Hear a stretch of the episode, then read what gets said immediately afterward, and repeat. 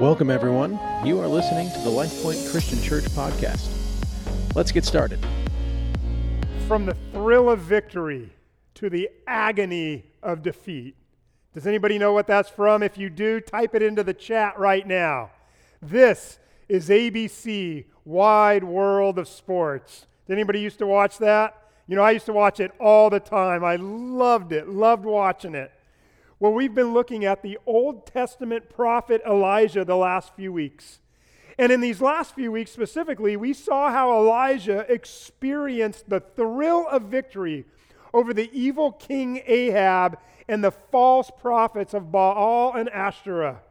Immediately, the story after that, the story is going to move from his greatest victory to the agony of defeat. Elijah's going to go from the top to the bottom. And today we are looking at Elijah's personal breakdown. After Elijah prayed and God sent fire from heaven to consume the sacrifice and everything on the altar, the people of Israel, they, they bowed down and said, Yes, the Lord God, Jehovah God, He is the only true God. Then all of the false pro- prophets of Baal were they were they were uh, executed, they were slaughtered. Elijah prays for rain, and a huge thunder uh, thundercloud comes in from the ocean, ends up drenching the, the, the parched land and breaking the three and a half year drought. And that's where I want to pick up the story today. 1 Kings chapter 19, verse 1. It says this. Now, Ahab told Jezebel everything Elijah had done. Uh, Jezebel's his, his evil wife, and how he had killed all the prophets with the swords. Verse 2 So Jezebel sent a messenger to Elijah to say, May the gods deal with me, be it ever so severely, if by this time tomorrow I do not make your life like one of them. In other words, like you had my prophets killed, I'm going to have you killed. The scriptures goes on and says in 1 Kings chapter 19, verse 3, and I want us to say something together here. It says, Elijah was what? Let's say it out loud. Let's type it into the chat. Elijah was afraid, right? He was afraid. And what did he do? What does it say that he did? It says that he ran for his life. Now, Elijah, we're going to see, ends up a few hundred miles from his home where he is, he is feeling helpless and hopeless, and even prays for God to take his life. It's the agony of defeat. You see, today is the story of Elijah's battle with discouragement and depression. Now, depression is a major problem uh, even today. Statistically speaking, one out of four women will suffer from clinical depression at some point, and one out of ten men will also suffer. Now, researchers tell us the difference is not because women are more depressed from men, but rather they are far less likely to admit their problems and far less likely to seek help. Depression costs American businesses about $44 billion a year, and it is the leading cause of disability in America. We know that there are many causes of depression. And often they're even interrelated, including things like stress or difficulty in personal relationships, medical problems, poor diet, trauma, and genetic factors. No one is exempt. It's not a matter of IQ, age, or social class. Now, I realize the word depressed or depression is a loaded word today especially because there are many different kinds of dep- being depressed, ranging from people who are, who are, you know, discouraged all the way up to those with, with, with chemical, even clinical issues that are going on in their lives. And when it comes to dealing with depression, there are about three different ways to approach it physically, spiritually, and psychologically. There are those who say that it's all physical. And, and those who say it's all physical basically say that anytime that you're depressed, you just need to take some time off.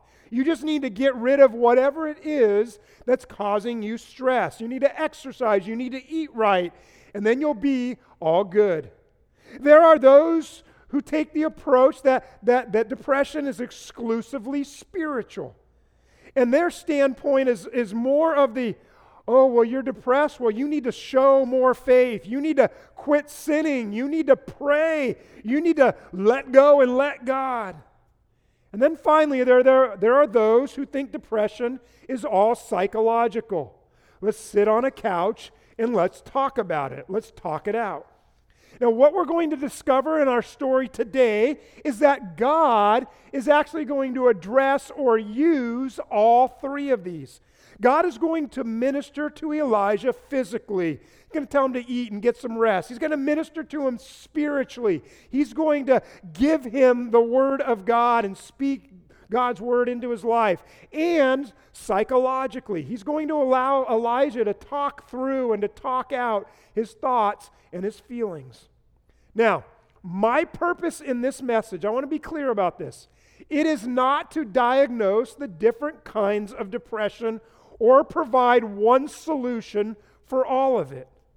But the passage that we're going to look at today is a passage that will speak to different dimensions or different aspects of depression and discouragement.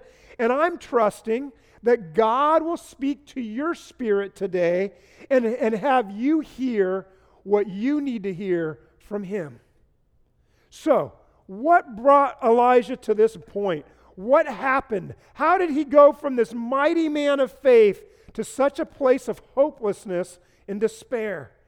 How did he go from the thrill of victory to the agony of defeat? What occurred? How did he get to this state? How do we get to this state or to this place? Well, we can get to that place of discouragement or depression a few different ways.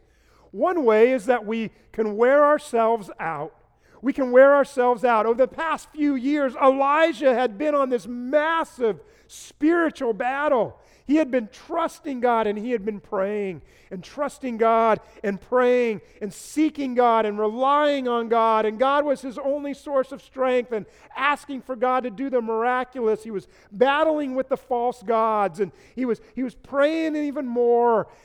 Here's a person who was worn out. He was worn out physically, mentally, emotionally, spiritually. And it all caught up to him. And he decided it was time to get away, to run away, to get as far away as possible. You might wonder, why am I so depressed? Or why am I so discouraged? Why do I feel so helpless or so hopeless? For some, it may be because you're worn out. For some of you moms, you're maybe working a full time job, you're taking care of the house, you're putting dinner on the table, you're dealing with your kids' new version of school, and you're wondering, man, why am I so down? For some of you, you're worn out. For some of you, this online schooling thing, it's already wearing you out. You're worn out mentally, emotionally, physically. For some, you're just not sleeping enough. You're stressed out. You're worried about your job. You're thinking, man, if I, you know, if I get COVID, uh, my job's going to go away. How am I going to pay my bills? For some, it's, it's a mental or emotional or spiritual exhaustion. I can't keep doing this. I can't be strong for everybody else. I can't keep providing. I can't keep nurturing. I can't keep being the one to be the leader or to be strong, and you're totally exhausted and you're worn out, and consequently, you're discouraged or even depressed. Another way that you and I can end up depressed or, or discouraged is that we can shut people out. And that's exactly what Elijah did. 1 Kings 19, verse 3, it says, When he came to Beersheba in Judah, he left his friend, his servant there, while he himself went a day's journey into the wilderness. The reality is, that's what a lot of us do when we get overwhelmed. We say, you know what? I'm not letting you in. I'm not letting that person in. They're not going to know what I'm going through. I'm not going to tell them. They're not going to know what my feelings or thoughts are. In fact, they're not going to understand anyway. And so we, we hold it all in and we put up walls and we start to push people away. We can get depressed when we wear ourselves out, when we push people away. But another way that we can get depressed is we start focusing on the negative, and that's exactly what Elijah did here. 1 Kings chapter 19, verse 4. Elijah said this He says, I have had enough, Lord. Take my life. I'm no better than my ancestors. Now, what's interesting in this passage is nobody was asking him if he was better than them. Nobody expected him to be better than his ancestors. But in his mind, self pity started to take over. And one of the problems with self pity is it exaggerates, doesn't it? Think about it. Self pity exaggerates. I'm never going to be any good. I'm always going to be stuck in life. My life's never going to get any better. I'm never going to get into that school. I'm never going to get that promotion. My kids are never going to come to Christ. I'm never going to fit into these jeans again, right? Self pity exaggerates, but it also compares. I'm not as, fill in the blank. I'm not as smart, I'm not as tall, thin, tan, athletic, rich, gifted as that person. It's just exaggeration. It's focusing on the negative. It's focusing on comparing. It's all the bad, but none of the good. It's why self pity is really the enemy of spiritual growth. Self pity prevents you and I from having a growing, healthy, dynamic relationship with God. So we can get discouraged or we can get depressed when we're worn out physically, mentally, emotionally, spiritually, when we shut other people out and when we focus on the negative. But we can also get discouraged and depressed when we forget about God, when we forget about His goodness in our life. I want you to think about this. Think about all that God did in the life of Elijah. If you think back to the last few weeks we've been studying together, his supernatural protection over Elijah's life, his supernatural provision, birds feeding him, God giving him water from a brook even though they were in a drought, God using him to raise somebody from the dead, bringing down praying and bringing fire from heaven, praying and bringing down rain from the heavens. And yet Elijah found himself saying, God, you're not going to come through for me. God, I'm all alone here. He forgot all the goodness and the provision of God in his life. And see, that's something you and I can do as well. So, what I want to do is, I want to dive in further and I want to look at what God did with Elijah. As God addressed him physically, spiritually, and psychologically. And again, let me reiterate I'm not trying to provide one solution to our discouragement or our depression.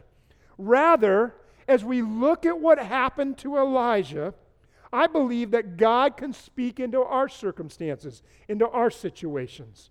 So let's dive further in. When we are discouraged or we are depressed, God wants us to eat and to rest. Notice what it says in 1 Kings here. He says this. It says in verse 19, it says, The angel touched him, excuse me, 1 Kings chapter 19, verse 5. It says, The angel touched him and said, Get up and eat. Verse 6 Elijah looked around, and there by his head was a cake of bread baked over hot coals and a jar of water. God provided miraculously again. Scripture says this He ate and drank and then lay down again. Eat and rest. Eat and rest. Now, for some of you, not all of you, but for some of you, those of you who think you have so much to do, you have so much to do for God, you have so much to do for your family, you have so much to do for work or for friends, no matter what it is you think you have to do or what it is you think you have to accomplish, here's God's word for you today. The most spiritual thing that you can do is something physical rest. Rest. Some of you, the most spiritual thing that you can do is not going to another, you know, meeting. It's not reading another Bible verse. It's not checking off another box on your to do list. For some of you, the most spiritual thing you can do is rest. In fact, I'd say this one of the most disobeyed commands of God is that people don't rest. Remember what God said? He said to honor the Sabbath. I want you to think about this. God Himself at creation, He worked for six days and then He rested on the seventh day. Even God rested. In other words, God built into the very fabric of the universe that there is a time to work and to work hard, that there's a time to, to, to serve the Lord. But there's also time for da- there's also meant to be downtime. Sometimes the most spiritual thing that you can do is have a good meal and get some rest. Now, this isn't necessarily true for everyone. I mean, some of us, we're professional resters, right? I mean, come on, let's be real for a second. There isn't a recliner you don't recline in, there isn't a chair you don't lounge in, there isn't a bed you don't lie in, right? I know it's not really true for all of us, but for others. I believe that God would say to you, it does not matter if the clothes are dirty. It does not matter if the dishes are done. It doesn't matter if the cars are washed. It doesn't matter if the yards are mowed. It doesn't matter if you close the deal tonight. It doesn't matter if you finish that spreadsheet, uh, spreadsheet, that spreadsheet today. It doesn't matter if some things go undone because right now, right now, what is most important is that you rest. That you rest the angel of the Lord provides food and he lets Elijah take a nap. It goes on, 1 Kings 19, verse 7. It says, The angel of the Lord came back a second time and touched him and said, Get up and eat, for the journey is too much for you. So Elijah got up and ate and he drank. Now, check this out. Strengthened by the food and certainly by the rest, strengthened, he traveled 40 days and 40 nights until he reached Horeb, Horeb, the mountain of God. Now, this is the same mountain that scholars believe is where God gave Moses the Ten Commandments. Basically, what you have here is this hey, eat, rest, and then go to church, right? Eat, rest, and go to church. Go to the place where God is. When you're discouraged, when you're depressed, eat, rest, and now go to the place where you will experience the Lord, where you will have an encounter with the Lord. So when you are discouraged or depressed, God wants you to rest. And God wants you to go to where He is. But second, God wants to replace our lies that we say to ourselves or we believe with His truth. Replace the lies with the truth. 1 Kings chapter 19, verse 9, it says Elijah went into a cave and he spent the night. And the word of the Lord came to him. What are you doing here, Elijah? God knew why he was here, but he wanted him to voice his thoughts, to verbalize what it was he was believing, whatever fears were dominating his life, whatever lies he was believing. Then God could correct the lies that had been paralyzing Elijah and, and causing him to be fearful. What are you doing here, Elijah? Verse 10, it says, He replied, I've been zealous for the Lord God Almighty. That's true. The Israelites have rejected your covenant. That's true. Torn down your altar. That's true. Altars. That's true. And put your prophets to death with a sword. That's true. I'm the only one left. And that is false. He's saying, I'm the one doing all the work. That is false. I'm the only one who cares enough. That is false. I'm the only one who can get it done. False. I'm the only one. It's me. I'm all alone. False. Speaking lies to yourself. If you read on in the story in 1 Kings chapter 19 verse 18, God's going to correct his lie with truth. He's going to correct his self-pity with truth. Elijah, he's going to say, You aren't the only one. There are another 7,000 other Israelites who have not bowed down to Baal or Ashtoreth. There's 7,000 others who are still seeking me, who are still praying, who are still going after me, the one true God. Don't believe the lies, Elijah. You are not the only one. See, I can only imagine what God wants to say to those of you right now who are believing lies. I can only imagine. You're saying, oh, my marriage, it can never be healed. Why? Why not? Seriously, why not? Why not? God can do the miraculous. With God, all things are possible. Replace the lie with the truth. Oh, my kids are never going to come back to Christ. Why not? With faith as small as a mustard seed, God can move mountains. Oh, I got this medical report and, and now I'm going to have to. Okay, really? Is that too hard for God? My life's never going to get any better. I'm never going to have an intimate relationship. I'm stuck in this dead end job. I've got no real ministry. I can't make a difference. My spouse is never going to believe in Christ. I'm going to be alone for the rest of my life. God wants to take all those lies and replace them with truth. Paul said this in 2 Corinthians chapter 10 verse 5. He says, "We take every thought what? Write it down. Type it in in the chat. We take every thought what? We take every thought captive and what do we do with it? And we make it what? Obedient to Christ. In other words, that self-pity, that thought, I capture it. It's not true. I grab a hold of it. It's a lie. I make that lie obedient to the truth of Christ. Here's what God says is true I shelve the wrong thought, I put it aside, and I replace it with a true thought. I replace it with truth. By the way, this is one of the reasons that knowing Scripture and memorizing Scripture is so important for us. Think about this Ephesians chapter 6, it talks about the spiritual armor of God that, that we have. And it talks about the sword of the Spirit. What's the sword of the Spirit? What is it? Type it in if you know it. The sword of the Spirit, it's the Word of God. So I want you to think about it. It's this weapon that we have, and the lies come at us, and you take that sword and you fight them off, right? You, a lie's being, you, you're receiving this lie, and you fight it off with the Word of God. A lie comes, and you fight it off with truth. A lie comes at you. No, this is what God's Word said. This is truth. And you slash away at those lies with the Word of truth. What about you? What does your self talk say to you right now? What lies are you believing that you need to replace with truth? What lies are you speaking to yourself? Maybe, just maybe, God is saying to you, He's saying, you know what? You're going to continue being stuck. You're going to continue to stay stuck until you stop believing the lies and recognize and speak truth, the whole truth. There's 7,000 others. You're not alone.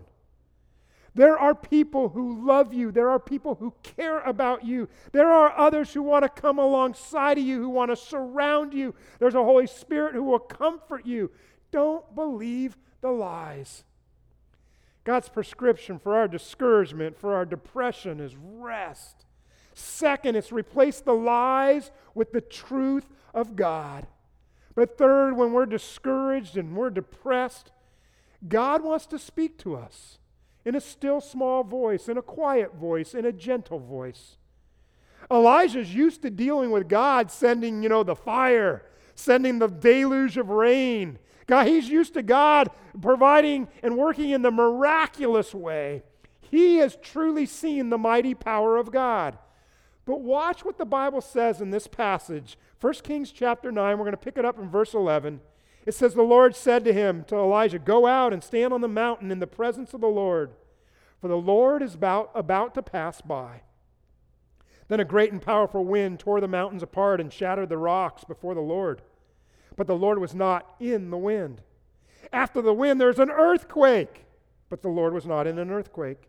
After the earthquake came a fire, and surely the Lord would be in the fire, right? But no, the Lord was not in the fire. And after the fire came a what? Would you say it out loud as you're typing it in the chat? After the fire came a what? Say it out loud. What, what came? A what? A gentle whisper. Type it in. A gentle whisper. You see, sometimes when you and I are at our lowest, that's when God speaks the softest. When we're at our low point, that's when God speaks the quietest. And sometimes it's just a nudge. Sometimes it's just an impression. Sometimes it's just a single word. It may not be much, it may not be loud, but it's exactly what we need. A gentle whisper. Not some booming sign of God that God is capable of doing and has done in the past and will do again but just a whisper. Psalm chapter 46, verse 10 says, Be still and know that I am God. Do you want to hear from the Lord today? How about we be still and we listen for that gentle, still small voice, the quiet voice, the still small voice of God that says, I'm here, I'm with you. I'm not going to leave you. You're not alone. Don't give up. Don't give in. I love you. I care about you. I'm with you. I see you. I understand what you are going through. You're right. It's not fair. I see you. But I will be your strength in times of trouble. I will comfort you with a comfort that only I can provide. The still small voice of God. Sometimes the most spiritual thing you can do is rest. Other times, we capture those lies and we replace them with truth. And still, other times, we be still and we listen for the still small voice of God, the whisper from God. And the fourth thing that God does with Elijah and he does with us is God gives us something to do. God gives us something to do. 1 Kings chapter 19 verse 15 it says this. It says, "The Lord said to Elijah, "Go back the way you came and go to the desert of Damascus. When you get there, anoint Hazael king of Aram. Also anoint Jehu son of Nimshi king over Israel, and anoint Elijah, Elisha, excuse me, to succeed you as a prophet." I believe that the Holy Spirit of God is speaking to you today, is speaking to many of you today, saying, There is something for you to do. You feel down, you feel blue, you feel hopeless, you feel helpless, you feel afraid, you feel unsure, you've lost your confidence, you're dis- confidence, you're discouraged, you're depressed. God is saying, I have something for you. I have a divine assignment for you. Are you a mom? Go back to doing what moms do. Are you a business person? Go back to doing what a business person does. Are you a person of prayer? Go back to praying like a man or woman of God prays. Do you have the gift of serving? Go back and serve. Do you have the gift of giving? Go and give. Do you have something to give. Go back and do it. Go back and do what God has called you to do, and then watch what God does as He begins to bring life back to you, in you, that will flow out of you. It's no surprise that Elijah's greatest victory, right on the heels of it, came his greatest defeat the thrill of victory, the agony of defeat. It's not a sin to be discouraged, it's not a sin to be depressed.